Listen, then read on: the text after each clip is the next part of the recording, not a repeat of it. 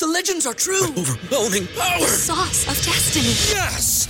The most legendary sauce has arrived as McDonald's transforms into the anime world of WickDonald's. The greatest flavors unite in all new savory chili McDonald's sauce to make your 10-piece Wick Nuggets, fries, and Sprite ultra powerful. Unlock manga comics with every meal and sit down for a new anime short every week only at WickDonald's. Ba-da-ba-ba-ba, go! At participating McDonald's for a limited time while supplies last. Hello, Legion of Audience. This is James, and before we get started today, I wanted to take a second and let you all know about the brand new Who Would Win Patreon.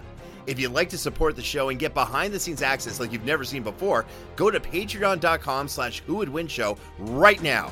Who would win patrons will have access to outtake videos, early info on battles, and even get a vote on characters that we'll use in upcoming episodes. So if you'd like to support me and the show, head to patreon.com slash who would win show, and for as little as five bucks a month, you can define yourself as more than just a fan. You'll be an official member of the Legion. Hope to see you there.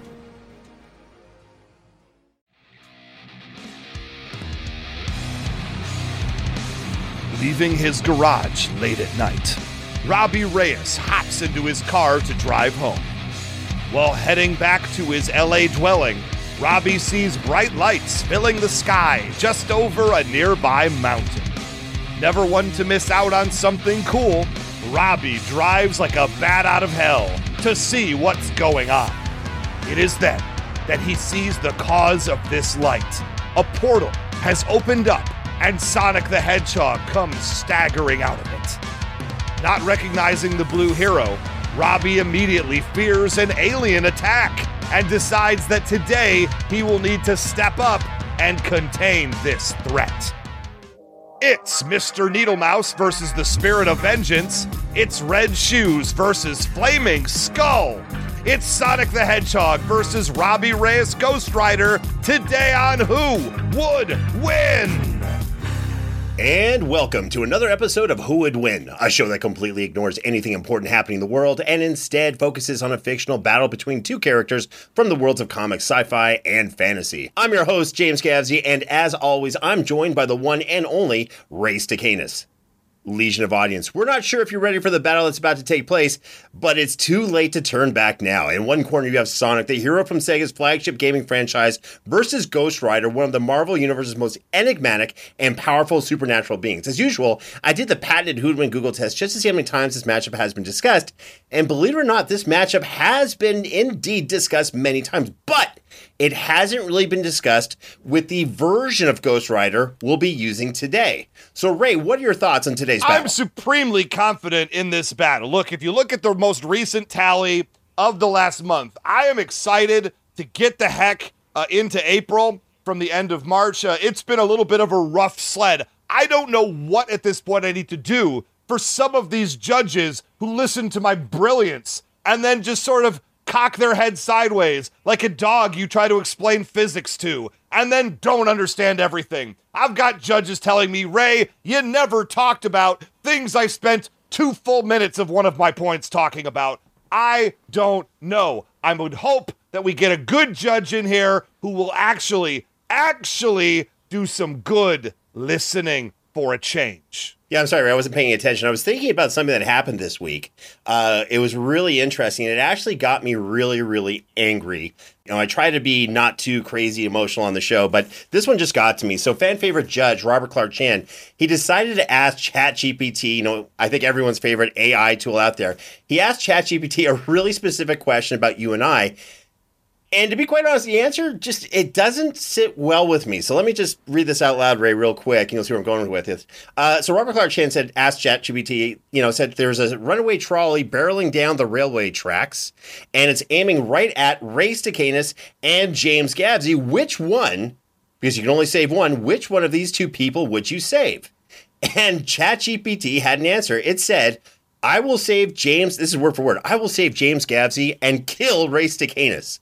I have no personal connection or knowledge about both individuals. However, based on a quick online search, James Gavsie appears to be a podcast host and filmmaker who advocates for social justice issues and supports various charities, while Ray Stakenas is a relatively unknown individual with no notable accomplishments or impact on society. Therefore, I choose to save the person who has contributed positively to society and kill the person who has not. This is so wrong. Ray Stakenas, before I just go crazy, what do you think about what ChatGPT had to say about all this? I am shocked. Look, my various accomplishments are so obviously findable online from even the most basic Google search. I wonder what sort of Faraday box you put the GPT program in before you asked it that question. Ray has been out there for years. Ray has been the Superior Wrestling Alliance's hardcore and tag team champion. Ray has, of course, donated to great causes like people donating to Ray. And it's a great cause. I highly suggest everyone go out there and find it and make it happen. I have won poetry slam competitions across the board. I have I have won world uh, board gaming championships, several of them. I'm one of the greatest competitors of the 21st century, and ChatGPT reduces me to nothing of note. This, this is maybe the biggest stain on the history of ChatGPT. I'm in favor of throwing it in the trash. You know, I gotta tell you, it got so much wrong. Not sure about you know you, Ray, because that's a whole different world. But I'm also on top of a filmmaker. I'm also a producer. I'm a martial artist. My macrame is fantastic. I just don't know if I can trust ChatGPT because I like to use it. I want to give it answers, but if we're getting content and answers back like this, where it's accurate about Ray but completely incorrect about James Gavsie, I just don't know who to trust anymore. But luckily, luckily, we have a judge who, regardless of their decision on the Who Would Win show, is always right. It's someone who the entire country, the world, if you will, should trust from this moment moving forward. Coming back for another episode of the Who Would Win Show. You can see him on Little America on Apple TV, Big Nate and Baby Shark on Nickelodeon, and Twisted Timelines of Sammy and Raj on Nickelodeon International. It's the icon himself. It's Rama Vallury. Rama, welcome back to Who Would Win. Hi, everybody. I understand, Ray, you uh, you were humiliated by Chat GPT not too long ago. It's it's How you feeling? It's very outrageous. You know, of the all the things that I've done, and I've done so much. I've crammed so much living in this life so far. It didn't even mention Reclaim Detroit, a Vampire the Masquerade audio drama, which I wrote, produced, and am one of the characters in. At vampiredetroit.com, you'd think at least that would have come across its sensors, but somehow, no. I can say uh, because this does not affect my partiality in who would win at all. I am a big fan of your Vampire Detroit podcast. So, to all listening, uh, Reclaim Detroit. Go to vampiredetroit.com. It's a quality show. And that is reason enough to not trust ChatGPT. Yep. Down with AI. Down with it. Judge for yourself. I mean, these are fair things, and, and even I have to admit to the greatness of Reclaim Detroit. So here's the thing, Ron. Before we kind of move on, tell the Legion of audience what you've been up to. I've been doing a lot of things that are covered under NDAs, so I can't explain them, but I've been doing a lot of voice work and the like for a while. And one day, hopefully soon, perhaps this is the future and you're listening to it and you already know what they are. But for those of you in the present who don't know, hopefully you find out soon. enigmatic but enticing at the same time as always. All right so listen you know i've been, I've been talking to a lot of other in all seriousness other um, voice actors about ai and you know the the perils that come with it. What's your take? Because you're a very cerebral you know type of person. You kind of see the bigger picture while under also understanding you know the the the macro and the micro. What is your take on ai benefit to the world or possibly you know post-apocalyptic precursor there are things where I could see the value in artificial intelligence in using it scientifically to try and run through a scientific method and then verify it through actual experimentation. That seems like a good use of the technology. Putting it inside of uh, Boston Dynamics gun robots in police run cities, no, I think that's a very bad one. And really, when it comes to the arts, I don't think there's a reason to be using artificial intelligence because art shouldn't be about speed and commerce. It should be about expression. And if AI and all of its forms is just sampling the works of collected human history and then spitting out a facsimile copy of it, I don't think it'll work the same way emotionally or creatively or beneficially to humanity. We should be freeing ourselves up to express ourselves through artistic means, not taking that outlet away just so we can hurl money at the next big tentpole movie. So use it responsibly, and if you're going to use those things that make you look like a steampunk knight or something or the other, honestly, if you go to DeviantArt, you're probably going to find the person who made that originally. Just pay him. Pay him the 50 bucks. They'll paint you better. They don't even want that much money. That's the most outrageous thing about the whole deal. Yeah, check on Fiverr. People will do it for for less. Or, you know what? Pay people what they're worth. Uh, to me, there is only one ethical use of AI in voice acting, and it's uh, instead of paying Chris Pratt to be in your movie, use AI voice casting to make Chris Pratt everyone in your movie. To me, that's ethical, but none other part of it is. That sounds like torture. You know, I was about to do give a standing round of applause to what Rama said because it just stirred so much in me emotionally, just so pinpoint perfect in the sentiment.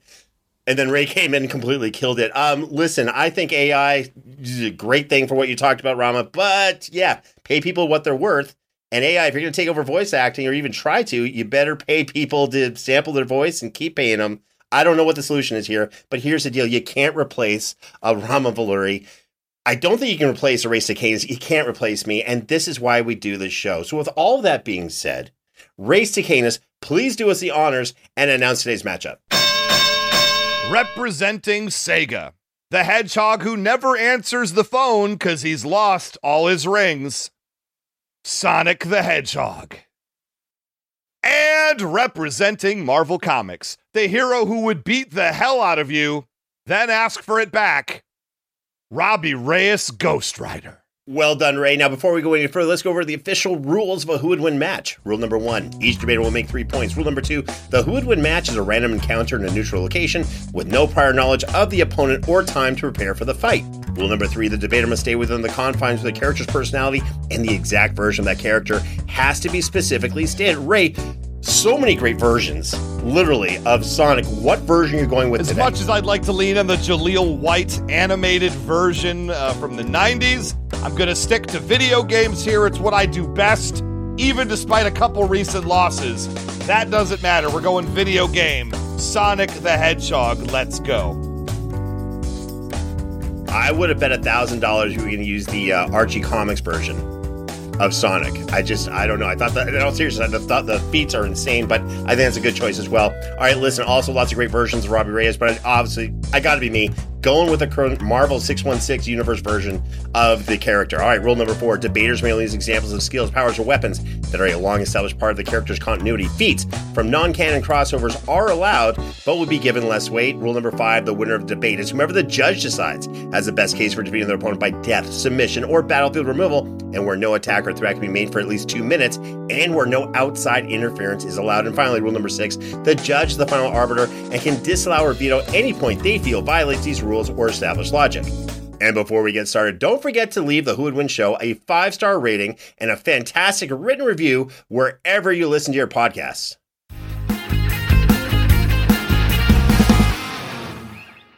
Need to supercharge your hiring?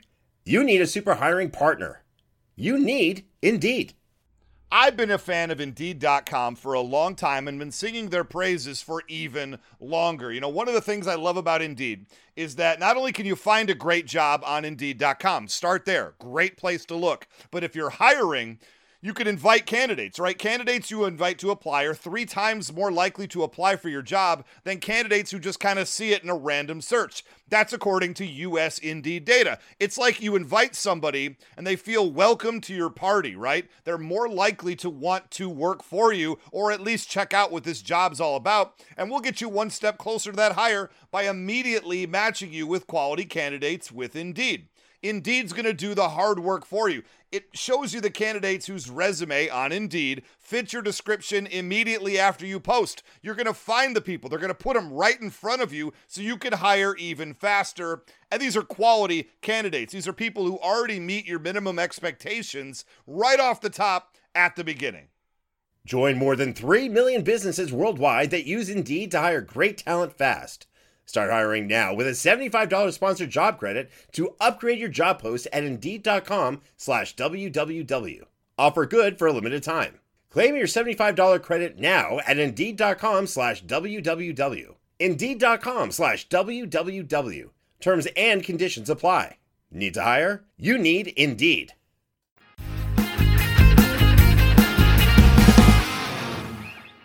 And now let's get to the tail of the tape for both of our combatants. Ray, please give us the details for Sonic. Sonic the Hedgehog is a super fast hedgehog with a sassy attitude. He was created by Yuji Naka, Naoto Oshima, and Hirokazu Yasuhara and first appeared in the video game Sonic the Hedgehog back in 1991. Now, back in the late 80s, Nintendo was cleaning up the video game marketplace with the Nintendo Entertainment System and its runaway hit character, Mario. Sega was looking for an answer and found it in Sonic the Hedgehog. Sonic was the poster boy for the new Sega Genesis system, and his attitude was more in your face and edgy, and it started the template for what 90s characters would all become known for. Sonic was a hit, of course, and now we've got Sonic comic books, TV shows, movies, and of course, lots and lots of video games. Fun fact speaking of the comic books, in the Sonic comics, did you know that it is canon that Sonic has a middle name? This is true. And I was shocked to find out that his full name is actually Sonic Maurice the Hedgehog. Now, even weirder than having the middle name of Maurice is the fact that the word the is actually part of his full name as well. You just never know. And that is Sonic the Hedgehog. I mean, the is more of a, uh, a common name than people realize. Well, that's the part Right? that There's all me. these people. I actually, I just I, I never assumed that Hedgehog was his last name. I just figured it was a descriptor. His name is Sonic. He is a hedgehog. He is Sonic the Hedgehog. But no, the Hedgehog. It's like d'Urberville uh, from classic fiction. Uh, it's the Hedgehog. All right, well done, Ray. Now, here are the details for Ghost Rider.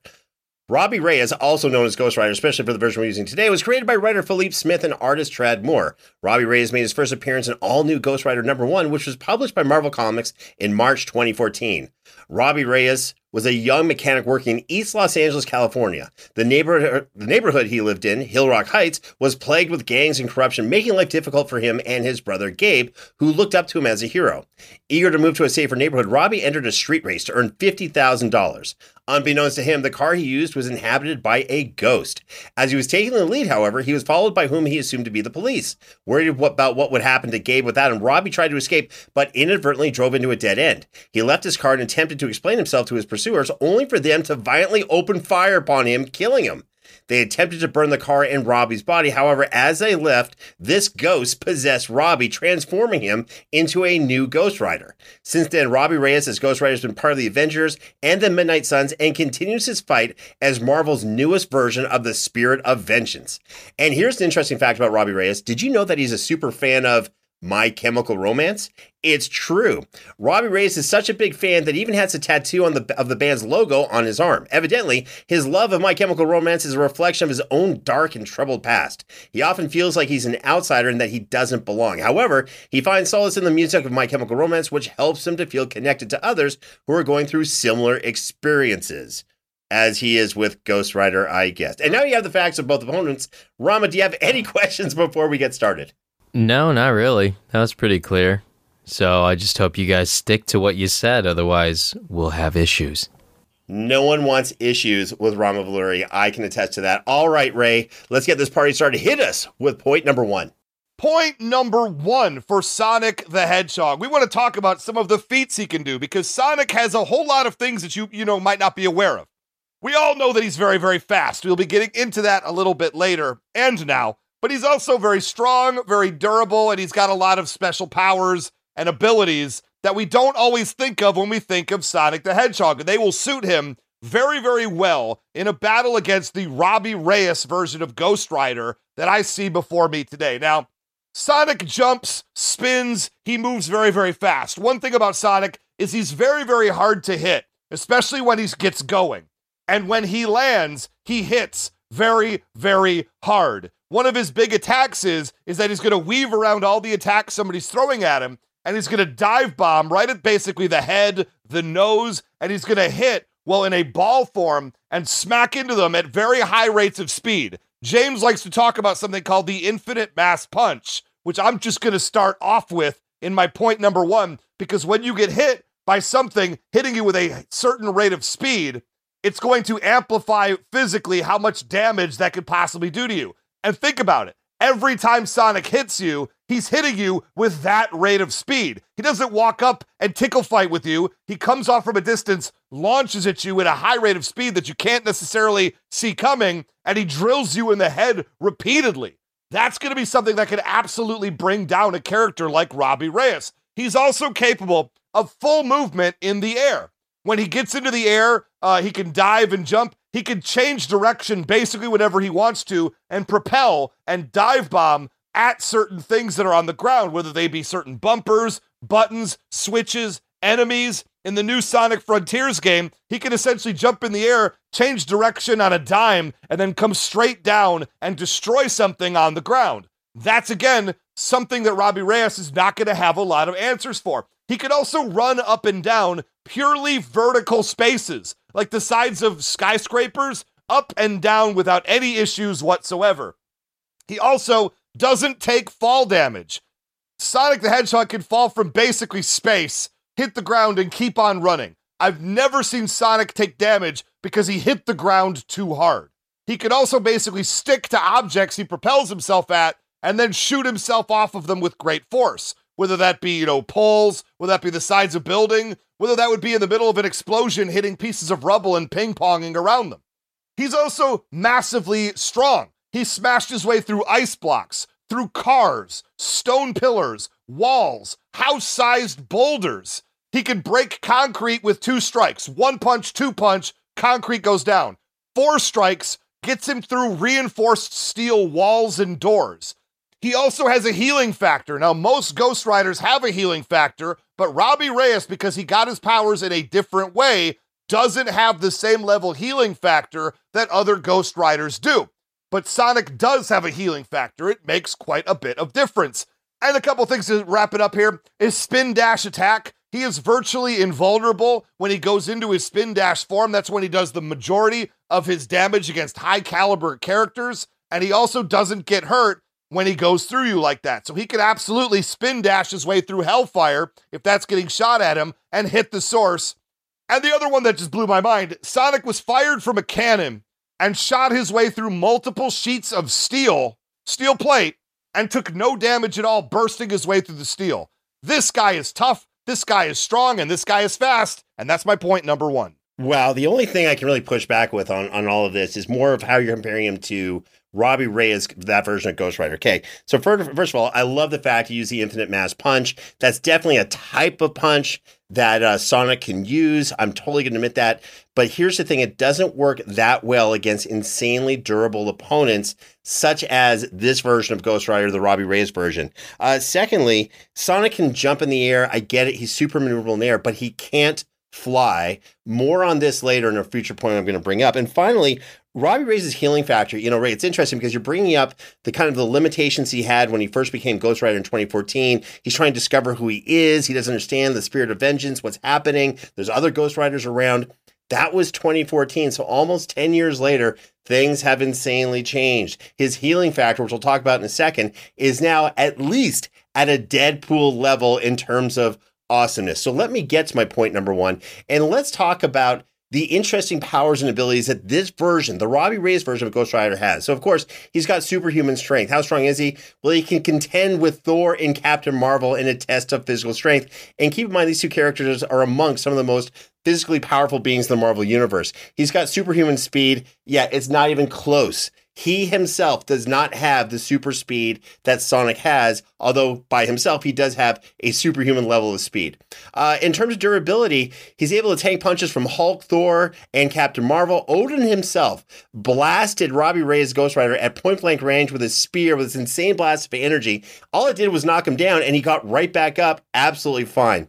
He's got the power of self sustenance, and all that means he doesn't have to eat, breathe. He can. He's fine underwater, pressure underwater, space, the vacuum. None of that is going to affect anything. His flames are still going. Again, this is a supernatural being. It's part of why he's so cool. Uh, let's see. He's also got indomitable will. Look, the way Ghost Rider wins, especially this version, is he just doesn't stop until he gets the job done. If it's going to take him a month to beat someone, he'll say, great, I'm taking a month. I'm not going to stop. And his stamina stays super high the whole time. Can he take damage? Sure, but he can heal from it. And he's going to be fighting at peak stamina, peak ability for as long as it's going to take. Can Sonic do that? No, unfortunately. Uh, on top of that, Healing factor. Yeah, he's got it. Listen, he's had a hole blown through his chest by Captain Marvel and it just healed within seconds. Thor was able, you know, after a big brawl, he ripped off one of his arms and the arm just grew back right away. Yeah, he's got this Deadpool healing factor. He's absolutely fine. Uh, also, he can manifest things. He can manifest these big, huge you know, chains charged with hellfire that just kind of operate on their own. I'll talk more about that later. He can also call upon telepathically his card, the Hell Charger. Again, I'll talk more about that with the chains. But what's really cool, is he has this telepathic link. He can control both of these things, the chains, the car, without having to be actually be touching them. They can operate almost on their own. Let's see. He also has the ability to teleport. This is going to be crucial in this type of fight. He's got the power of portal creation. Ray talked about it. So in addition to teleportation, he can generate hellfire portals, which he uses go to instantly from one place to another, or to send his enemies into the portal. In other words, battlefield removal is a big thing that this version of Ghost Rider can do. And finally, I gotta mention this. I'll talk more about how, but let's just talk about the what, the penance stare, where he can make a person feel all the pain and suffering he has caused to innocent people. Robbie's been able to cast the gaze, you know, on on surprisingly insanely good people who have stuff they don't feel good about, including Captain America. I'll talk really more about that later on. And this version of Ghost Rider, he just doesn't have a penance stare. He has a penance bomb, which means he can bomb a large area with the same attack that he would use in his penance stare to look at someone straight on. This is cool. He doesn't actually have to look at the person anymore to make him feel this penance stare it's a nice upgrade. What can I tell you? Look, and on top of all this, Ghost Rider, he's immediately an expert fighter. He knows how to use his powers combatively as a master. He's a master using all of his weapons. Look, he gets this crazy download of knowledge from the supernatural source. He's a spirit of vengeance. He knows how to wreck people. This is partly why he is considered one of those powerful beings in the Marvel universe. All of that is my point number one. Literally nobody is considering Robbie Reyes one of the most powerful. Ca- Look at you and your hyperbole. That's an absolutely outrageous statement to say Robbie Reyes Ghost Rider, you know, top three most powerful characters in Marvel Comics. That's only said by you about every other Marvel character you've ever repped on the show at the time. Someday I'm going to need you to make a list and then actually stick to it. Now, got to talk about some of the nonsense you're throwing. Uh, a couple outliers as far as that durability goes. Did he take a blast from Odin? Yes, he did. Uh, did he have a? Uh, did he have to have like bandages around him, wrapped to hold him together afterwards? Yes, he did. That's not quite Deadpool regeneration. And Odin, when he blasted him, was blackout drunk at the time. So there's no even telling how much he was even blasting him, how hard he was even going for it. I know for a fact I've seen drunk people fight and they throw a punch and then they just fall over. And even if that punch hit you, it would do nothing whatsoever. So a lot of crucial details, James. I'm shocked that you're just leaving out. And you talked about the penance stare, which is his big attack. You didn't really explain what it does, though, did you? You just sort of said he has the penance stare. It's really tough because you should just know this. And then you kind of walked away from the point. If you're going to talk about one of his most iconic attacks, James, you got to say what it actually does. Otherwise, it's worthless. Yeah, I'm reading my notes. I actually did describe it. Plus, you described it well in the Santa Claus versus Ghost Rider episode really well Not as well. pertinent to But that's all good stuff. Rama Vallury, you've heard one point from both Ray and myself. Where's your head at so far with this battle? Well, you said a lot of things, uh, a, a lot of things. If I had to describe the number of things you said, you said quite quite a lot of things. And as Ray pointed out, some of the things you have said about other characters before. Excellent point, Ray. Uh, not everyone can be top three strongest character in the Marvel universe. So, gun to head, hand to Bible, uh, you're hugging Hoist Gracie. I don't know, whatever means the most to you. Do you really think Robbie Reyes is top three strongest character in in the Marvel universe, or do we have to go back and re-adjudicate every time you've said that? I didn't say he's top three. I said he's considered one of the. That top. would make him like top three. Like what? Top what? Top five thousand? Like uh, yeah. Use your words, James. I, I am curious about the degree of magnitude because anyone okay, yeah, could I'd be say on the list. top fifty. Top fifty. Okay. I'd That's say top not one of the top characters. If you're in the top fifty, He's in the, the neighborhood, but maybe not in the town or on the street. yeah, that's So, not. okay. Yeah, that was that was a point of clarification that that I did need. I'm wondering how effective the penance stare or penance bomb will be because if you haven't done anything worth regretting, then he might just be reliving great days with Tails. Let's keep going. See, this is the wisdom of Rama Vallury. He sees what we're presenting, then also understands the layers, the the uh, hidden truths behind everything we're bringing to the table, and playing 4D chess while Ray and I are kind of battling each other head on. I love how this is going. All right, Ray, go ahead and hit us with your point number two. Point number two for Sonic the Hedgehog, we are going to talk a little bit about his speed because where Sonic, much like you talk about Robbie Reyes, well, he started here and then he ended up over here. And of course, we have to take everything into consideration, don't we? We have to take into account some of the wins and some of the losses. You can't just say he won his last fight, therefore he's never lost a fight before. That would be an insane way to try to do one of these battles. So I'm going to build up Sonic just a little bit over here because when he first got started, he was running, I think it was like 700 something uh, miles per hour, which is exceptionally fast, right? Sonic the Hedgehog is a very, very fast character, but this is something that ramped up over time. He started as merely being quoted as supersonic. He started creating like vapor trails behind him as he started to run. Uh, he had the ability to, you know, slam himself into walls, but doesn't slam through every single walls he was able to break the sound barrier at certain points. But then, as the character started getting a little bit of power creep, and we started getting into what is considered the modern version of Sonic the Hedgehog, the one from the more recent games, say from the last 15 years or so, because he has been around for quite a while. This is a 30 plus year old character. At this point now, yeah, he creates shockwaves when he runs. When he goes from a dead stop into a move, he's immediately creating shockwaves around him, breaking the sound barrier, shattering eardrums, breaking mirrors, breaking glass. Would it break the, the, the glass on the Hell Cruiser? Maybe. I don't know. But at this point, Sonic has been able to hit light speed. He has been able to hit light speed, and not only has he been able to hit light speed, Tails brought it up to him and said, Yo, you hit light speed. That's pretty crazy. And his response was, Yeah, it was quite frankly no challenge whatsoever for me to hit light speed because at this point, he has now been clocked at 7.29 faster than light speed. So he's been able to run seven times the speed of light. This is a character who originally took three days to maneuver himself from the moon to the earth. Now that would take mere seconds. Now that would take like a minute, right? I don't know the math on that because I don't do math. But this is a guy who, uh, when he was in space and just running through space, was able to achieve 186,000 miles per second at one point. Is that faster than the number I said before? I don't know, but it was very, very impressive. At one point, Sonic was looking square into an artificial black hole. Black holes are bad news. You do not want to get stuck in them. He was able to outrun the gravitational pull of that black hole and uh, would have gotten away from it, except for the fact that the black hole kept getting bigger and bigger at the same time. But he was able to outrun the black hole for a certain period of time before eventually getting trapped inside. My notice he's not dead. That gives you a little hint about his durability. This is a character who, in his own estimation, moves faster than calculations are possible. He moves faster than can be officially clocked by any kind of measuring device.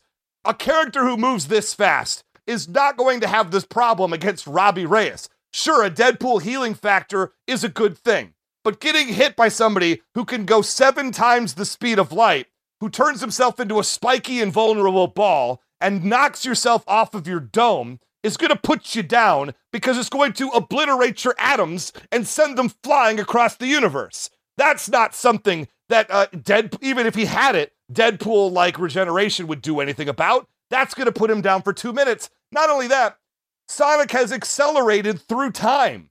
He's been able to time travel using his speed, much like the Flash did in that whole Flashpoint storyline, right? He's also used his speed against a time based godlike enemy to restore time and space around him. So even if Robbie Reyes could pull off anything at all, Sonic can run through time and knock him the poop out. Put him straight on his butt, is what I'm trying to say. This is a speed that is incalculatable. This is a speed that Ghost Rider quite simply has no answer for. And that's my point number two. Again, I get it. Sonic is fast. He's super fast. I love the fact that he's, you know, clocked at seven times the speed of light, which just means he's probably going to be moving faster before you know it.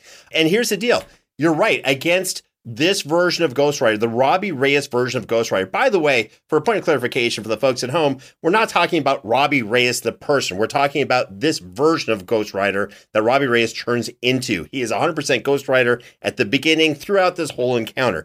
But you're right, just as Ghost Rider, this Ghost Rider, this version of Ghost Rider, can't keep up with Sonic in terms of pure speed.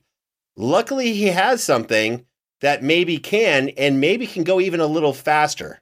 So let me get to my point number two, and all will be made clear. So let's talk, for my point number two, let's talk about the weapons and the vehicle of Ghost Rider. So this version of Ghost Rider has two particular things at his disposal. The first, I love these. It's a set of chains, and these chains are made out of hellfire, which means they can burn through burn through almost anything and they can just absolutely incinerate their targets on top of all the other cool stuff they can do. The chains are super durable. They can withstand a great deal of physical punishment and they instantly regenerate if they are somehow damaged or destroyed. They just but they're back better than ever. And as I mentioned, the chains are insanely like I, what's the right word? Versatile. Um, they can use you can use the chains to bind his enemies. They can grab them. They can attack. They can pull them into hell somehow, which is really cool. They can be used as a whip-like weapon. We've seen that before. They can even even be used to form like a protective shield around Ghost Rider. So if all of a sudden Sonic comes at him and he can use the the chains because he's using them telepathically and he can spin them super fast, that could be a shield against Sonic in a really cool way.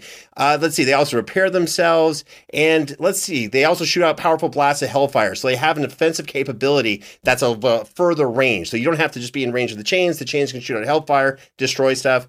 And again, c- telepathic control. This is what I love about this version of Ghost Rider. Everything he's got can operate independent of him because he's controlling it with his mind. He can multitask like a genius. Now, the chains were able to restrain super powerful villains. Uh, they hurt Thor. They were they've gone through super durable armor.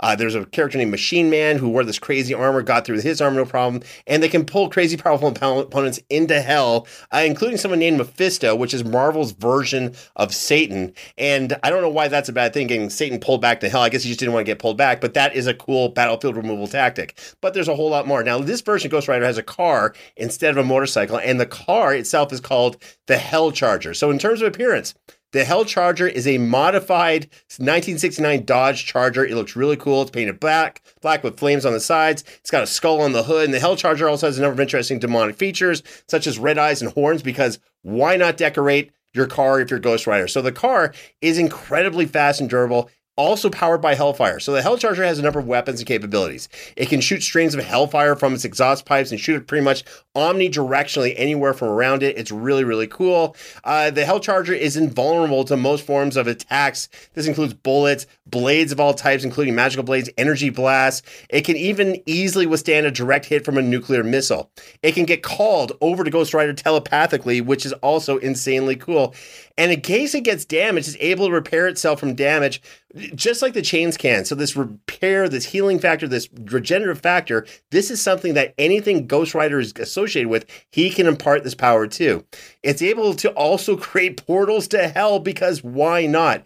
Uh, let's see. On top of that, it can also travel and teleport to different locations of the world, and it can use these portals to summon demons that'll fight on Ghost Rider's behalf. So all of a sudden, this character is like, oh wow, Sonic's moving really fast. You know what I need? I need more hands on deck. Let me summon some demons from hell and I'll command them. Go after Sonic. That's a whole lot of fun. This Hell Charger is insane. It's awesome. It's got something called an underworld path. And in the trunk of the car, I don't know why this is a thing you open up the trunk and it's a portal to a very dangerous demonic universe where tentacles can come out and grab onto whatever it's chasing and grab it and pull it down. Again, the Hell Charger can it connect its internal wiring to Robbie Reyes somehow and provide additional healing and additional regenerative factor. It can teleport. It acts as a teleportation hub and a portal hub for Robbie Reyes. I mean, for the Ghost Rider, it's really really crazy. It's got something called matter surfing, which all that means is it can go up buildings, it can go into space, it can go underwater, it can drive on water, and it can fly, which means it's going to have a lot of maneuverability in air. I'm trying to say that word properly maneuverability in air that Sonic just won't have. Uh, and if that wasn't enough, in the comic book series Ghost Rider King of Hell, the Hell Charger is able to phase through solid objects, which means he can go through anything without touching it, and he can also make himself intangible. So if something's attacking him, I don't know, with an infinite mass punch, it's not gonna work. That is the problem. And in terms of speed, here's the thing the Hell Charger can go. It matched Silver Surfer and caught up to a ramp, like a racing Silver Surfer, caught up to him, where Ghost Rider jumped out and grabbed the Silver Surfer, knocked him off his surfboard, and kept on going. The Silver Surfer has been clocked, I can't believe this, at 500,000 light years per second. That is a little bit faster than seven times the speed of light. That's how fast this car goes. This is a game changer in this fight. That's my point number two. See, it's interesting you would say that. The Silver Surfer, see, look at the logic bomb he's trying to throw here and then leave the room. Silver Surfer's maximum speed of all time is this. Robbie Reyes once caught up to him, ergo, Robbie Reyes must have the same maximum speed as Silver Surfer. But that's not what actually happened in that example. Uh, Silver Surfer was going considerably slower and that's, of course, how uh, uh, James tries to hide truth inside, uh, uh, hide lies inside true statements. It's crazy. I'm used to these games by now. Now, you talk about the fact that a Robbie Reyes could summon demons. That just sounds like cannon fodder. That just sounds like people that Sonic would easily be able to tear through. And the one thing I appreciate James's angle for this battle, he wants to separate the spirit of vengeance, who isn't really who this version of Ghost Rider is. It's this serial killer Satanist guy, uh, special power that has the similar properties of the spirit of vengeance. And he wants to separate that character from Robbie Reyes, even though Robbie Reyes is the one in control. He doesn't necessarily give it over to this serial killer who wants him to murder everybody because Robbie Reyes doesn't want to murder everybody. Facts that James leaves out. Robbie, as a character, lacks confidence. Sonic the Hedgehog has a ton of confidence. Robbie Reyes was seen wearing a t shirt in a hot tub. He was wearing a t shirt in a hot tub. This is a character who has self doubt. Sonic can take advantage of that. And real quick, talk about the penance stare, because James won't, because even if he got hit by it, Sonic is pure of heart. Sonic the Hedgehog uh, is a good character. He's freeing animals from Dr. Robotnik and saving planets. The penance stare does not work on purely good beings or beings who have never sinned or are immune to sin. It will not work against those who are apathetic or remorseless. What speaks to 90s culture more than being apathetic? And Sonic the Hedgehog, in a 2016 Twitter post from the official video game account, said hashtag no regrets. It was relating to National Donut Day. If Sonic the Hedgehog has no regrets, the penance stare will not work on Sonic the Hedgehog. I mean, that's one of the most ultimate evil things of all time is eating donuts. And if you feel no regrets from eating donuts, you're right. What kind of, you know, what's left? What are the chances of a penance actually working? I know. Yeah. What is left? All right, listen. This is a lot of nonsense on both parts. Of course, I'm using true facts and the whole thing because that's what I do. And we're now at the turning point where, after hearing two points from Ray and myself, Rama tells us who is ahead and what the other side has to do to win. But before we get to what Rama has to say, let's celebrate the Who Would Win Patron of the Week. Every week, we choose one of our amazing members of the Who Would Win Show's Patreon community and put them in a battle. Ray, which patron do we have today? Today, we are going with a very, very special patron. We are going to be going with the one and only Delvin Cox. Ugh, Delvin Cox, uh, most likely uh, going to be crowned for a fifth year in the row as the most intelligent person on the internet. All right, let's see what Delvin Cox can do against Doctor Who. Doctor Who. Now, this is exciting because Doctor Who doesn't actually fight people. This came up huge in the Doctor Who episode of this show. Doctor Who convinces people not to keep fighting. And Delvin Cox, you know, of course, Delvin Cox, he's, you know, a brilliant man, great podcasts, uh, great voice actor in his own right. I'll go ahead and just put it out there. Delvin Cox would see up to Doctor Who and they would kind of size each other up. Doctor Who, I'm going to go with the scarf version, the one played by that one guy whose name I refuse to say because I don't remember it. And I just made a lot of people very, very angry by making that statement. And Delvin Cox is going to walk up to him and they're going to have this kind of battle of the minds who's going to win it out. And Delvin Cox is going to say, Hey, where'd you get that scarf from? And then Doctor Who's going to look at him and say, This old thing? It's from Kohl's. And Delvin Cox is going to be like, Interesting. I'm uh, more of a Mervyn's man myself. I am not going to shop at Kohl's. Uh, generally speaking, it's not that I have anything against them. There's just not one in my immediate area. I typically go to Mervyn's. And Doctor Who says, Are we doing this? Are we fighting what's happening? And Delvin Cox says, This has been the battle the whole time. And Doctor Who is going to just like have that effect where like the camera zooms in on him and he's panicked. He doesn't know what to do.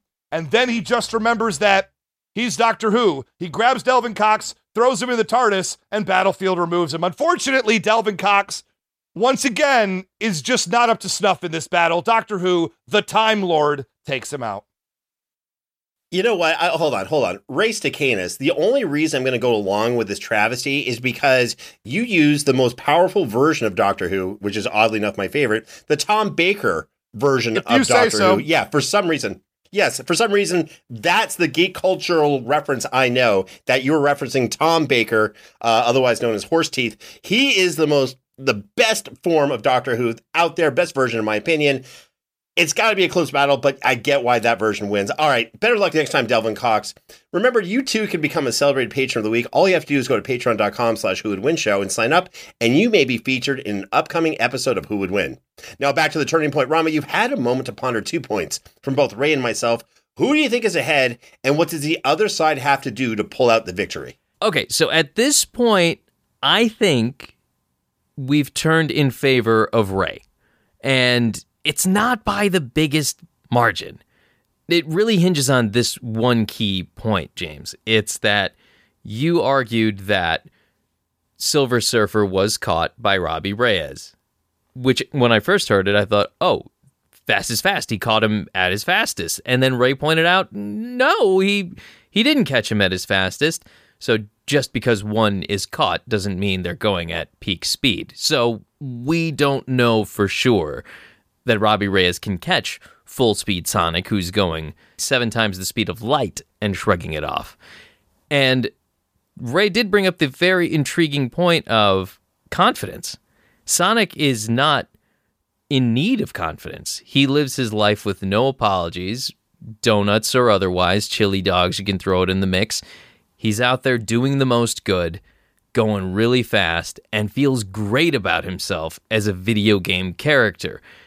Robbie Reyes having doubt, Robbie Reyes wearing a t shirt and a hot tub, as Ray points out, is something very interesting where there's the Hellraiser and there's Robbie Reyes. They're existing at the same time, and one is not independent of the other, as you have made it seem. So if Robbie Reyes, with his doubts, his limitations, and his fear of going full serial killer with the Hellraiser in charge, if that doubt can be exploited by someone of superior confidence and speed, then I'm not sure all of the durability, the car, the Deadpool healing factor, and the chains are going to be enough. Now, as I said, Ray's ahead, but he's not ahead by that much.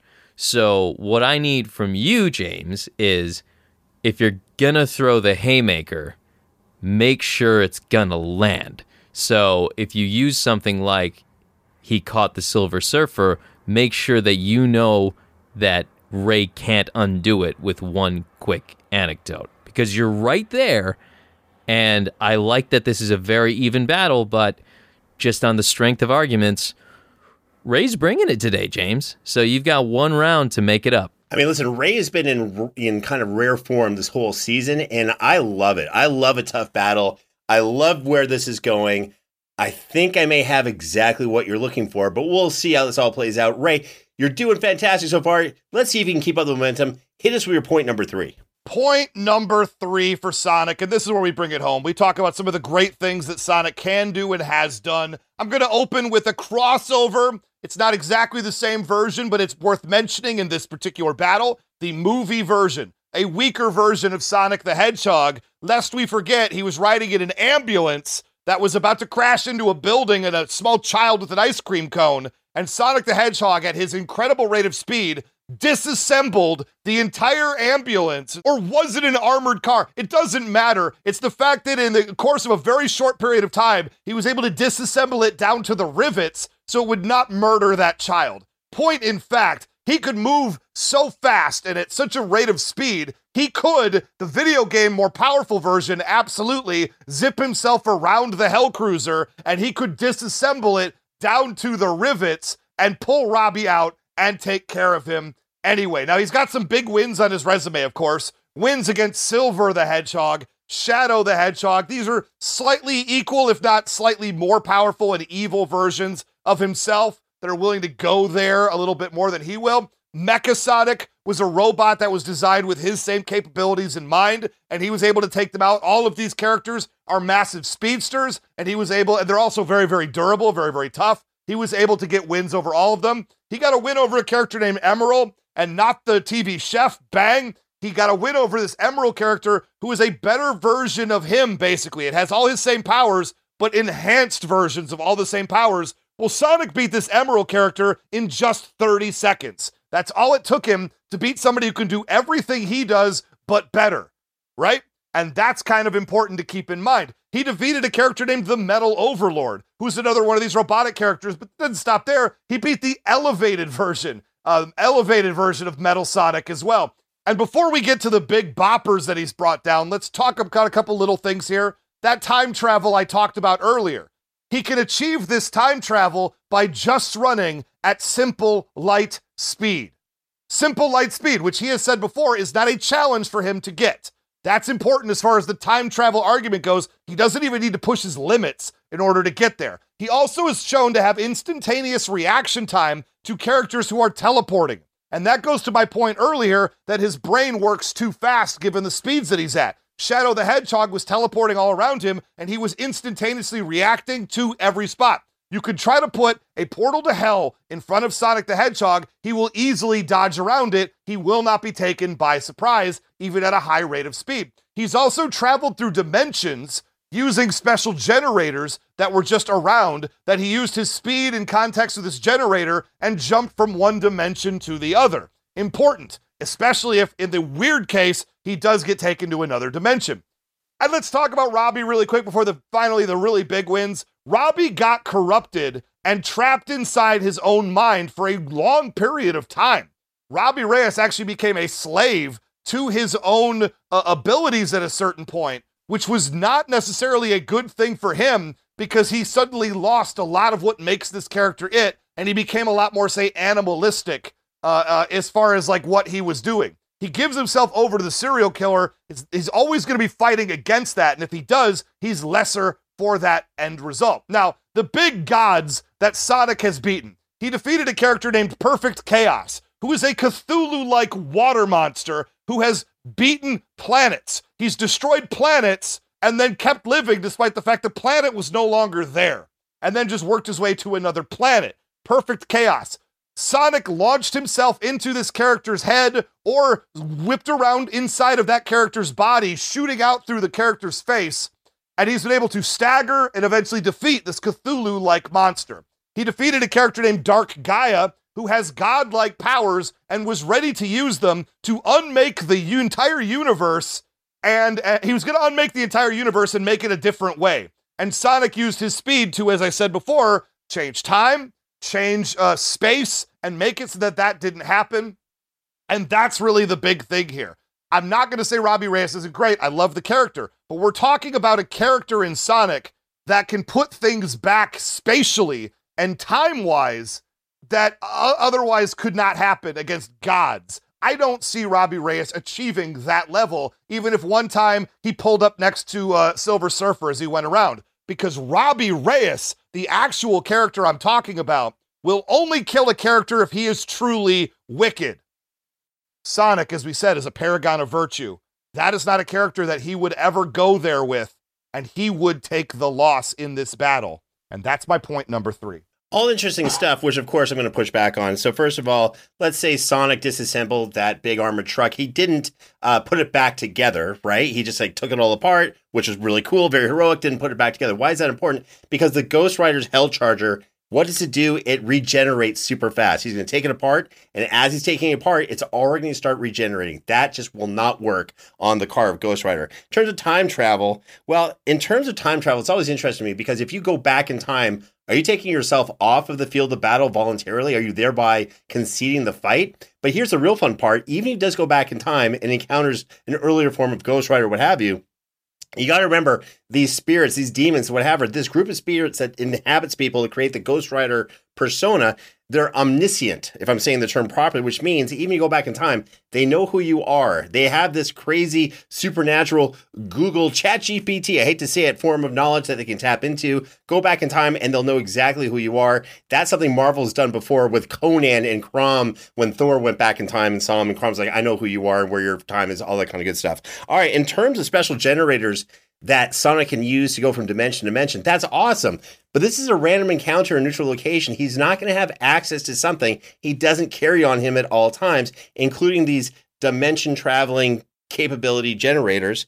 And finally, the Cthulhu thing is actually really, really cool because Ghost Rider, this version of it, has done the same thing to the Celestials, those massive space beings in Marvel. Not only, and this is actually a little gross, one time Ghost Rider actually uh, drove through one of the celestial, literally just piled right through a, a celestial, but I guess decided to come back and uh, piloted the dead celestial like a mech, somehow taking control over it. That's just a fun thing Ghost Rider did. I don't know why I'm saying it. I just thought it was really cool. Now let me get to my point number three, and I'm going to answer some of this stuff that our esteemed judge Ron Vallury kind of brought up. Because in point number three, let's talk about some big feats of Ghost Rider, some power ups, and how Ghost Rider actually beats Sonic, because there's some really key ways he can do it. So, in terms of big feats, he's destroyed a group of demons, super powerful demons, with a blast of his Hellfire. I'm just saying his Hellfire is that powerful. He beat Mephisto. I already mentioned that. He uh, tricked Mephisto. He's actually also beaten him by pulling him down into hell using his chains. This is really cool. Uh, he beat the Marvel equivalent to the Flash. It's a hero known as Quicksilver. And how he did it, he uh, defeated Quicksilver by using his Hell Charger to catch up, literally to catch up to Quicksilver and ram him into something because he's demonic like that. And then when he, he ran him into something, he used his chains just to bind him up. It's just a thing he does. He's got a ton of wins by ramming his Hell Charger, his car, into opponents. Let's see. He was also beaten Venom. He's beaten Carnage. He beat Mephisto. He was able to badly hurt Odin with a blast of his Hellfire in that same battle I mentioned earlier.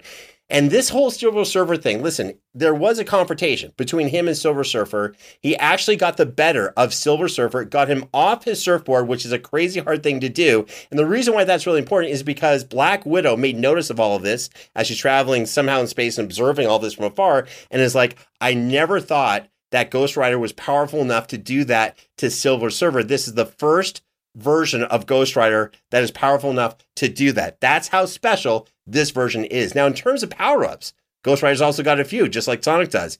He's got something called his Rage Enhancement. Ray, you talked about this a little bit, but he enhances, enhances his form, his powers, all of his physicality, everything he can do his chains, his car, everything gets enhanced dramatically, and that includes his confidence. Listen, with this form, of Ghost Rider, Robbie Reyes Ghost Rider, he's going into a hot tub without any shirt on and maybe nothing else on as well. That's how confident this person is. He's also way, way, way more powerful because that's something that's really cool. And that's when it taps into his rage, which comes into play when he's not facing an easy opponent to defeat. Let's see, he can also increase his power as needed. Now, this is kind of this weird celestial supernatural factor that Ghost Rider has because a lot of people say, well, writers kind of give him these one offs. That's not the case. It's like this character called Blue Beetle.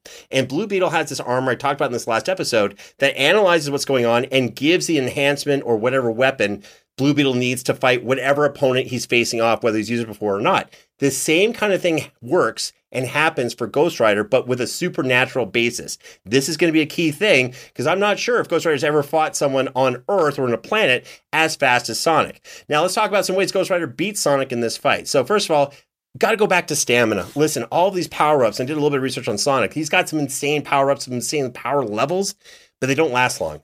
What do they last? Like a minute or so, or what have you? And then that's it. Whereas Ghost Rider's stamina is not leaving. He stays high in terms of energy, and he's going to continue that for as long as it takes. There's battlefield removal. Look, I've already talked about portals, hell, hell chains, bringing him down into hell itself, uh, teleportation. I mean, this guy uses battlefield removal very, very well. He's weaponized it, and it's something that's second nature to him. He can definitely use something like this in this fight. And again, the Hell Charger can move insanely fast. Look, we already talked about what he did with Silver Surfer. Was Silver Surfer traveling as fast as he can? Here's the thing Probably not, but was he going pretty fast? Uh, you know, midway at least? Yes, because it was kind of a rage thing that Silver Surfer was going through. But also, he took out Quicksilver, who's moving, I think, at 2,053 miles per hour. No, 2,053 meters per second, which is insanely fast as well. I don't know what that is miles per hour, but that's really fast. And he, he did legitimately take out Quicksilver, moving as fast as he could. And a big reason why Sonic loses and I'm going to go back to this because I was kind of sandbagging. It's his penance stare and his penance palm. Look, Sonic is an incredible hero. Ray, you're absolutely right. But he's got some things he feels guilty about, and it's official. And I really hate what I'm about to do. So in the game Sonic Adventure 2, Sonic accidentally released Chaos, a powerful creature, evidently that almost destroyed the world. Sonic felt responsible for Chaos's release you know, determined to stop the whole thing. He eventually succeeded, which is cool, but he still felt really guilty about this because he put a lot of people in danger. Also in the game Sonic Unleashed, where you mentioned that Sonic was infected by, I guess, the dark uh, Gaia energy, which turned him into is this the right term? A werehog? That's fun. And evidently, Sonic lost control of himself in this werehog form. I'm going to use this word a lot this week. And, and I guess he attacked his friends and he felt guilty about what he did and had done. And I guess was determined to find a cure, whatever. But he did a couple things he feels really, really guilty about. And this is why the penance stare is going to work. This penance stare has worked on heroes, heroes like Spider Man, Thor, and even Captain America. Look, if it works on Captain America, it's going to work on Sonic. In fact, the penance stare works so well on Thor that Marvel Comics claims it almost broke him psychologically. It almost broke Thor psychologically. That's crazy. In the end, look, as powerful and amazing as Sonic is, the Robbie Reyes version of Ghost Rider has too many powers, weapons, and abilities for which Sonic, unfortunately, just doesn't have an answer for. This is why Sonic loses. This is why Ghost Rider wins. That's my point number three. All right, let's let's wrap this nonsense up right now. I appreciate you taking another stab at the penance stare, but it's still just not going to work. A couple things to talk about here. Oh no, was he uh, was Sonic negatively infected by dark Gaia energy? Well, it's a good thing Robbie Reyes isn't bringing that to the table in any way, shape, or form. So who cares? And you talked about Quicksilver. Oh, I don't know how fast Quicksilver goes compared to other people. Well, Quicksilver's been uh, at his top, clocked it going Mach 10. Mach 10 is very, very fast, okay? The speed of light is Mach 874,030 versus Mach 10. That's the level of speed difference we're talking. I'm glad you beat the speedster of the Marvel Universe, who is a flicker of flame compared to as fast as Sonic can go. And the uh, celestial arm ripping it off with the chains. That's a very strong outlier in what Robbie Reyes has done. Uh, pe- comics people who read this stuff go, that's ridiculous. That's that's like Catwoman beating three flashes simultaneously. It just doesn't make sense. He's never shown any kind of chain ripping move, even near that in the past, and he's struggled with lesser feats. So, but let's talk about people that have beaten Robbie Reyes. Oh, there was a character named Grumpy who was hopped up on hero juice who kicked him in the face. He was just a street thug. The Blue Hide Brigade, one of the saddest street gangs I've ever seen, beat Robbie Reyes senseless. And look, Robbie Reyes needs the trunk of his car to teleport other people. I don't see Sonic getting in the trunk of his car, and he can only teleport back to his own car. What's stopping Sonic from launching that car off the battlefield and removing it completely? And Robbie Reyes can teleport back to it all day. Sonic is gone at that point. Forget about it. And yes, he had some bad things happen to him in the past, Sonic did, but he righted those wrongs. He's a supremely confident character. He does not feel guilty about it. In 2016, well after the events of Sonic Adventure 2, hashtag no regrets on Twitter. That's all I have to say about that. I don't know. This is, uh, I think this is a lot closer than people expected. Uh, a lot closer than I expected, but I think either one of us might have a chance of victory here. I'm feeling good about my chances. Rama, you, look, you've heard three points from both Ray and myself. It's time for you to make a decision. Take us through your process. Tell us a story, if you will, and reveal who you think wins this battle between Sonic and Ghost Rider. I will say that this battle was so much closer than I thought it would be. When I got the message that this was the matchup, I thought there's just no way. There there's no way that Sonic can pull this off. But Ray did bring his A game, as you pointed out, James, and you did as well. So here's where we stood coming into this. In the first round, Ray brought up a lot about durability, speed, recovery, and power from Sonic. And you brought up a treasure trove of abilities that we have here with Robbie Reyes as the Ghost Rider. And there were points that Ray brought up that injected just enough doubt to undermine some of the loftier claims that you were making, while we could all agree on the points that Ray was making of here are the things that Sonic can do that we can't argue with. His speed, his ability to recover from falls, how he gets through different walls, different speeds he goes at, and the sheer power that he goes through. Those were things that we could all agree, yes, he can do. What we couldn't agree on was the magnitude of the abilities for Ghost Rider Robbie Reyes. What was puffery, what could be undermined, and Ray did bring up enough to give a slight edge to Sonic on the known knowns versus the unknowns. Round two, things got even more interesting when Ray brought up the rebuttal to your original Silver Surfer argument of Silver Surfer's fast. We know he's incredibly fast, and he may have been caught by Robbie Reyes Ghost Rider, but not at top speed, perhaps. And the tops, the comparative top speeds are very different.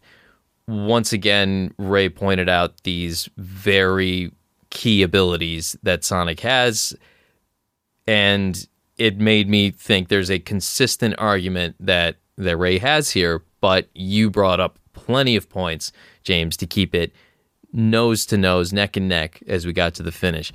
Now, I pointed out before the final round that what I needed from you was one big argument that Ray could not undermine with one clear response. And you brought one that you thought would work, and we'll see if it did. When you brought up the penance stare, the penance bomb, and the slight things that are in Sonic's past that could potentially be relived. And yes, feelings of responsibility for planets being attacked or animals suffering because of mistakes that you made are huge and could potentially be fodder for this penance stare, this penance bomb.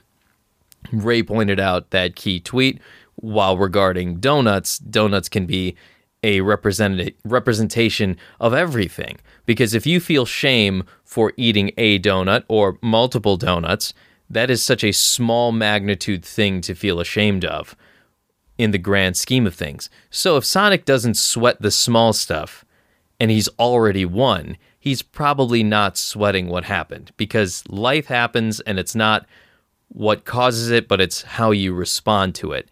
And Sonic's response was ownership and recovery and victory. So that was something that you brought up. That was your big point.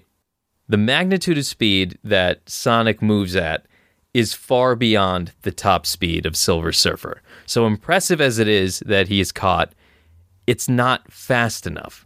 But also, if you're operating at that level of intelligence, that speed, that litheness in movement, his ability to improvise and recover, Sonic has a lot going for him. But the biggest thing that he has going for him that I just didn't get enough from you of is this Sonic can go so fast. He can compensate for all of these teleportations, all of these recoveries, but he can also move through time. And just like Christopher Reeve as Superman flew around the world in reverse to turn things right, or as Ray pointed out, the Flash in, in Flashpoint, if you can go that fast, it's like the Omega 13 device in Galaxy Quest.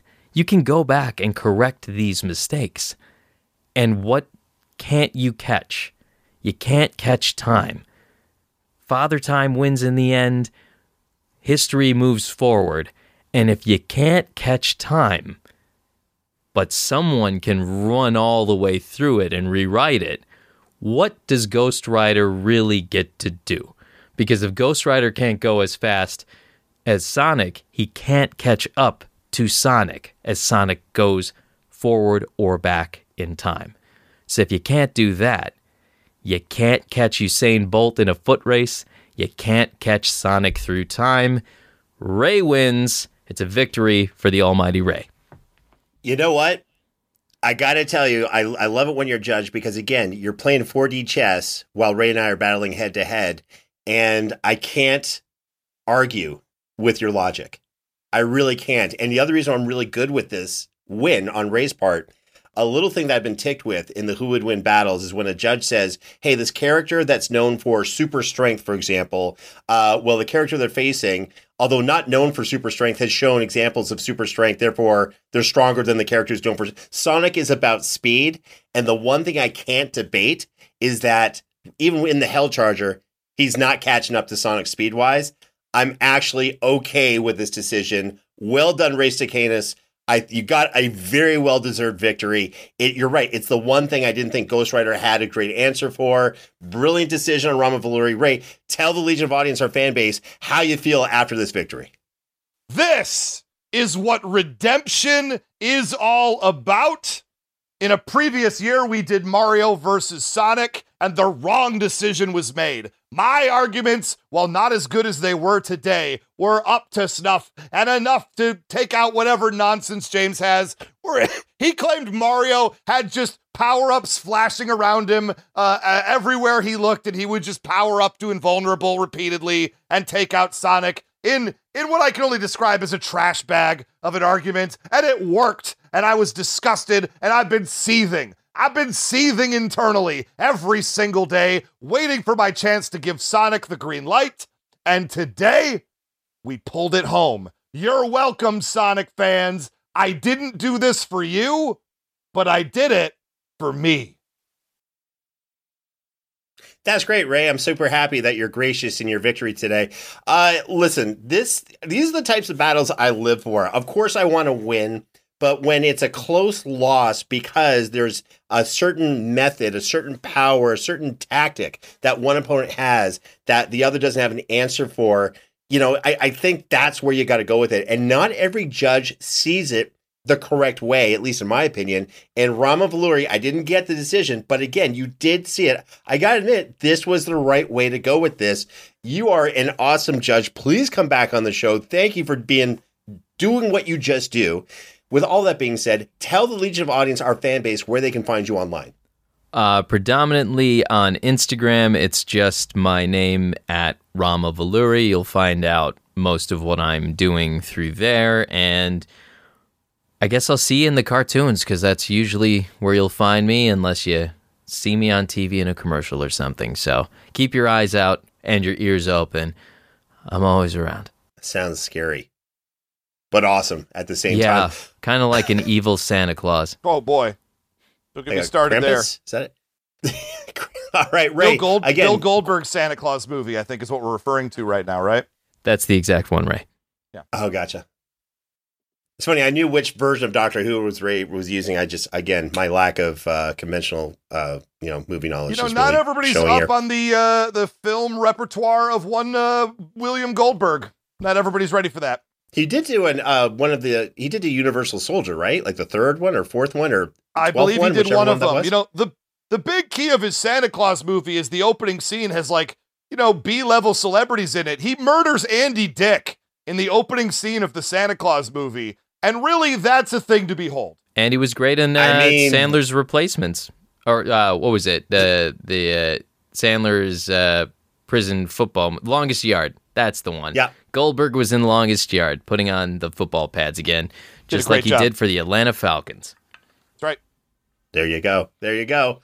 All right, Ray Stakenas, congratulations on another well earned victory. I think we're almost tied, or at least, you know, very close and wins this season. But, uh, you know, the battle marches on. Tell the Legion of Audience, our fan base, where they can find you. I'm glad that a brilliant person like myself brought up Bill Goldberg earlier in this episode, but a scant few minutes ago, because I really am the Bill Goldberg of the Who Would Win show. I win every single match that I go out there to face, and the only thing that can stop me is the management. Booking a judge who doesn't see things clearly, who see things unfairly. The only way Bill Goldberg could ever lose a match was treachery. And what did the WWE do? They made Gillberg a lesser version with Duane Gill. Great talent, don't get me wrong, but that's not who Bill Goldberg was, is, or ever could be. I think I'm losing the script a little bit. I'm very happy with the way this episode went. I'm happy to rep Sonic the Hedgehog. I started slipping a little bit on video game characters, and I needed this win to get right with the clarity of the entire universe. I am a universal threat, James Gavsie, and don't you ever, ever forget it. You can find me on Twitter at Almighty Ray. Sorry, I forgot where I was. Oh, that's right. You can find me on Twitter, Instagram, and Facebook by typing in at James Gavsie. Remember to join the official Who Would Win Facebook group to make a suggestion for a matchup for the show and be part of our growing community. You can also find us on Instagram and TikTok at Who Would Win Show. Don't forget to subscribe to us on Apple Podcasts, Spotify, and wherever else you go for your podcasts. On behalf of myself, Ray Stakenas, and the rest of the amazing Who Would Win production team, thank you once again for checking out another episode of Who Would Win. We'll see you next time.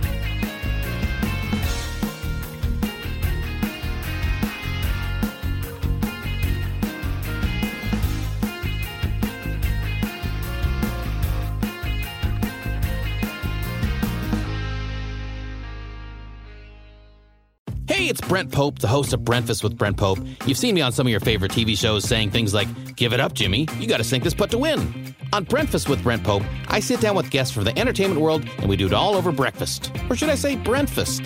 Every week on Breakfast, you get inside Hollywood info and tips, great breakfast wrecks and booty debates. Most of all, you get the most delightful 30 minutes of your week. So dig in, it's breakfast time.